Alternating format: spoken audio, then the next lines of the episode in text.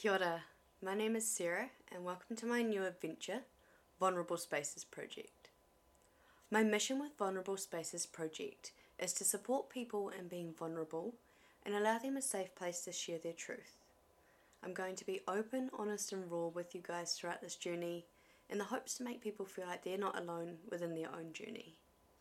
A lot of the stories that I will share about my past and what I've endured, a lot of people within my life don't know about me. Some of the topics are harder to speak about than others, but I'm willing to share my journey with you guys in the hopes that I can help people who may have experienced the same things or something similar. I'm a 26 year old Wahine from Christchurch, New Zealand. I have always had a passion to help people and care for people, but I never knew how I wanted to do this. I went to university for a few years to study to become a primary school teacher, but I realised that that wasn't the journey that I wanted to go on, so I kept searching to figure out how I wanted to help people. One day I shared my story and a little bit of my journey with a few people within my life, and I saw the impact that it had within their own lives. My vulnerability with them created a safe place in which they felt safe enough to also be vulnerable, some for the very first time in their life. I am still on my journey and I'm growing and healing every day. But I have come a really long way from being a broken, defeated woman who enjoyed, endured a lot of trauma and had no self worth.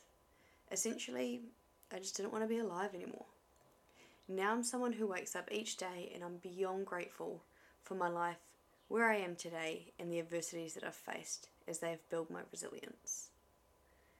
Vulnerable Spaces Project will be a safe place for people to open up and share their stories their, and their truth in a safe environment full of support, love, and kindness.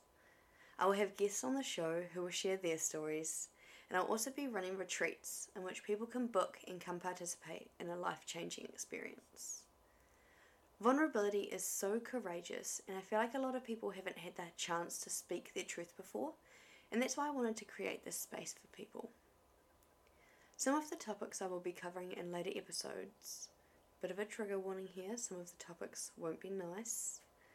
Um, but sports injuries when being a high performance athlete, mental health, including suicidal thoughts, self harm, intrusive thoughts, sleep paralysis, hallucinations, and kind of just everything underneath that mental health bracket.